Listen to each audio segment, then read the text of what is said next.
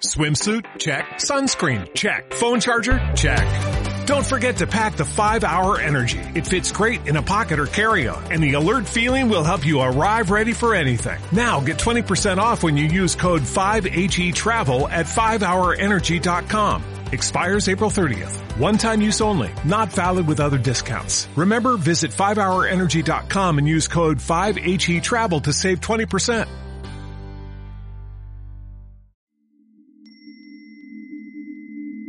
Soy Diana Torres y esto es Mística Conexión, un podcast para el diálogo, el encuentro y el aprendizaje. Hola, bienvenidos y bienvenidas al episodio número 31 de Mística Conexión. Hoy, como les comenté en el episodio pasado, llamado Mujeres Cíclicas y Menstruación, que por cierto, si no lo han escuchado los y las invito a hacerlo, vamos a hablar de un tema que a mi parecer es muy interesante y es el autodiagnóstico menstrual. La información que les voy a dar la recibí hace ya un tiempo cuando estaba haciendo mi formación en respiración alquímica y conocí a la maravillosa Sayiva Hurtado. Lo primero, como lo mencioné en el podcast pasado, es saber que el sangrado que se tiene cuando se usan métodos anticonceptivos hormonales no es el natural, es falso, pues se detiene la ovulación y puede ser que el sangrado desaparezca o llegue, como lo mencioné, de manera artificial. Si tomas la píldora de manera constante y correcta, no deberías ovular. Esta es la principal forma en que la píldora previene el embarazo. Un ciclo normal, es decir, sin píldora, las hormonas reproductivas naturales del cuerpo fluctúan para que tu cuerpo pueda preparar al óvulo para su posterior liberación y para que el útero pueda aceptar un óvulo potencialmente fertilizado. Las hormonas de la píldora anticonceptiva evitan que tus ovarios liberen óvulos. Estas detienen el ciclo hormonal habitual, incluyendo la ovulación, el crecimiento típico del endometrio y el periodo natural. Por ende, puede que la información que hoy voy a dar no sea tan aplicable en los casos donde hay planificación. Sin embargo, acaba. Para un conocimiento general o para cuando decidas cambiar de método, dale un respiro a tu cuerpo y limpiarlo. Vamos entonces hoy a ver cómo el color, la textura, el síndrome premenstrual tiene relación con el funcionamiento de algunos órganos de nuestro cuerpo. Esto no significa que los cólicos, los dolores anteriores a la llegada del sangrado y algunas características no se presenten. Lo que vamos a ver hoy es cómo conociendo tu sangrado y teniendo una relación más íntima y cercana con él, podrás escucharlo, si se puede llamar así, y ver tal vez algunos síntomas importantes. Es fundamental mencionar antes de continuar y aclarar que la información que te daré no es una opinión médica o quiere sustituir por ningún motivo la visita regular al ginecólogo, sino más bien es información enfocada a la prevención y el autoconocimiento. Entonces, lo primero es recordar que la menstruación, al igual que la ovulación, es una función fisiológica de la mujer. Es algo que nos pasa mes a mes desde nuestro primer periodo hasta la aparición de la menopausia y por ende no debería involucrar dolor ni cambios en nuestras demás funciones. Hablo de la digestión, de nuestro sistema urinario, entre otros. Cuando escuché esta información, Sayiva daba el siguiente ejemplo y es Así como orinar no tiene que doler y cuando duele es síntoma de que algo no está bien, lo mismo pasa con la menstruación. En la mayoría de nosotras, o a, la mayoría de nosotras nos enseñaron nuestras amigas, nuestras hermanas, nuestras mamás, nuestras abuelas, que la menstruación duele y no se nos preparó para transitarla naturalmente. Nos enseñaron que era un padecimiento, algo que en muchas ocasiones quisiéramos evitar. Pero en realidad la menstruación es un proceso natural de depuración, un momento único para eliminar toxinas y permitir que el cuerpo se renueve de forma natural. Y nosotras tenemos el placer de tenerlo cada mes, y no solo de realizar una limpieza física, sino emocional, como lo pudimos escuchar en el episodio pasado. Pero veamos que es un periodo adecuado y saludable. Se expulsa entre 50 y 80 mililitros por periodo de sangre. Dura entre 2 a 5 días. El color es rojo carmín. Es normal que el primer y segundo día su color sea un poco más concentrado y oscuro y que sea más espesa la sangre que el resto de los otros días. Con el adecuado aseo y con la utilización de la copa, su olor no es desagradable no hay coágulos o son pequeños, el sangrado comienza sin manchas color café previas y se va de la misma manera, y el sangrado es constante, no es intermitente. Con estos elementos ya cada una puede saber si su ciclo cumple con lo que se considera un periodo normal y saludable. Es fundamental reconocer que cada una de nosotras somos diferentes y que la cantidad y duración depende de muchos factores, el peso, la estatura, la alimentación. Al principio les mencionaba que según la medicina china hay algunos órganos relacionados con la menstruación. Estos órganos son el riñón, el hígado y el vaso páncreas. En realidad hay muchos órganos más relacionados, pero estos tres son los que más se pueden prevenir a través de nuestro sangrado menstrual. Comencemos con el riñón.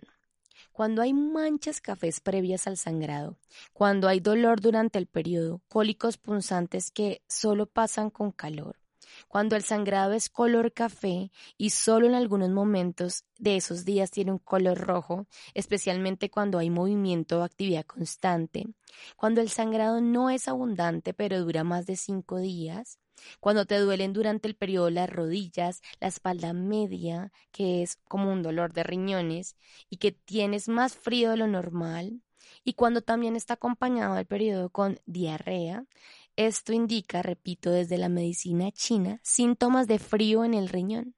Esto quiere decir que hay un desequilibrio en el yin y el yang de este órgano y en este caso indicaría que hay un exceso de yin. ¿Qué se recomienda en estos casos? Como dirían las abuelas, no andar descalzas, consumir alimentos calientes como el jengibre, la canela y el clavo y fajarse el área del útero con una faja preferiblemente color rojo. Emocionalmente, hablando del riñón, está directamente relacionado con el miedo. Por ende, puede significar un evento emocionalmente fuerte, estrés permanente, así que ante eventos impactantes puede darse una alteración en el ciclo menstrual. Vamos ahora con el hígado. El exceso e ingesta de hormonas, el consumo excesivo de comida chatarra, café, mate, alimentos grasosos, cigarrillo, bebidas alcohólicas, pero sobre todo la represión emocional, el no descargar y liberar las emociones de una manera continua, puede llegar a evidenciarse en nuestra menstruación de la siguiente manera. La sangre tiene un color rojo vino tinto. Hay presencia de coágulos grandes y dolor antes de ser expulsados, que lo compararíamos con cólicos menstruales. Inflamación abdominal y en este caso el dolor no cesa, así nos pongamos calor en el vientre. La inflamación es importante y es dolor excesivo en los senos antes de la llegada del periodo, olor fuerte en la sangre e irritabilidad alta es un síntoma de que tu hígado está intoxicado y sobrecargado. Para esto, aunque suene un cliché, una dieta y una alimentación más balanceada es fundamental.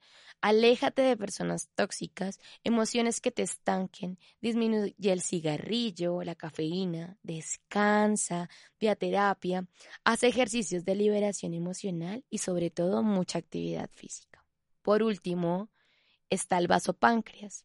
Cuando la sangre viene con algo parecido a mocos, no coágulos, sino una sustancia espesa y de color distinto, cuando la sangre tiene como telarañas, cuando hay comezón o alergia en la vagina, presencia de hongos, cuando te cansas en extremo durante tu periodo menstrual, cuando tienes inflamación en las articulaciones o en las extremidades, cuando hay hemorragias y hemorroides durante la menstruación.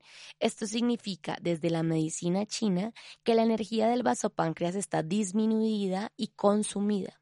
Las mucosidades que tienen presencia no solo en el sangrado, sino en la inflamación en general del cuerpo, son tal vez un aviso de endometriosis. La endometriosis se produce cuando pequeñas partes del tejido que recubren el útero, el endometrio, crecen en otros órganos pélvicos, como en los ovarios o las trompas de falopio. Fuera del útero, el tejido endometrial se engrosa y sangra al igual que el endometrio. Aunque es una enfermedad común y en muchos casos benigna, al no tratarse puede ser incapacitante y producir en algunos casos infertilidad. Es importante entonces eliminar o disminuir el consumo de dulces, harinas refinadas, lácteos, cebolla, ajo, consumir mucha agua, limón, vinagre de manzana, no consumir picantes y, mucho más importante, revisar nuestros pensamientos. Seguramente está ligado a preocupaciones, pensamientos obsesivos y exceso de futuro o pasado. Así que la meditación, el tejido, los mandalas, actividades que te aterricen y te traigan al presente serán tus mejores aliadas. Y bueno, esto es todo por hoy. Espero que la información te haya gustado y resonado. Con el episodio pasado y este, espero que puedas conocerte aún más como mujer poderosa y única, puedas reconciliarte con tu ciclo, ya que es maravilloso y es la forma de conexión única, sabia y maravillosa. Si te gustó el contenido de este episodio, te invito a darle like, compartirlo, comentar y recomendarme con tus conocidos y conocidas. Me despido deseando que estés muy bien e invitándote el próximo primero de mayo a un taller práctico que haremos por ahora virtualmente con Paula Aldana, un taller llamado Péndulo y Armonización, un espacio de aprendizaje, de conexión pura con esta herramienta maravillosa, el péndulo, tus chakras y tu cuerpo, y también con tu sabiduría interna. Te espero con todo mi amor, no te lo pierdas. Nos vemos también el próximo episodio. Recuerda que puedes escucharme en YouTube, Apple Podcast, Spotify y iBox. Un abrazote y gracias por permitir que tengamos una mística conexión.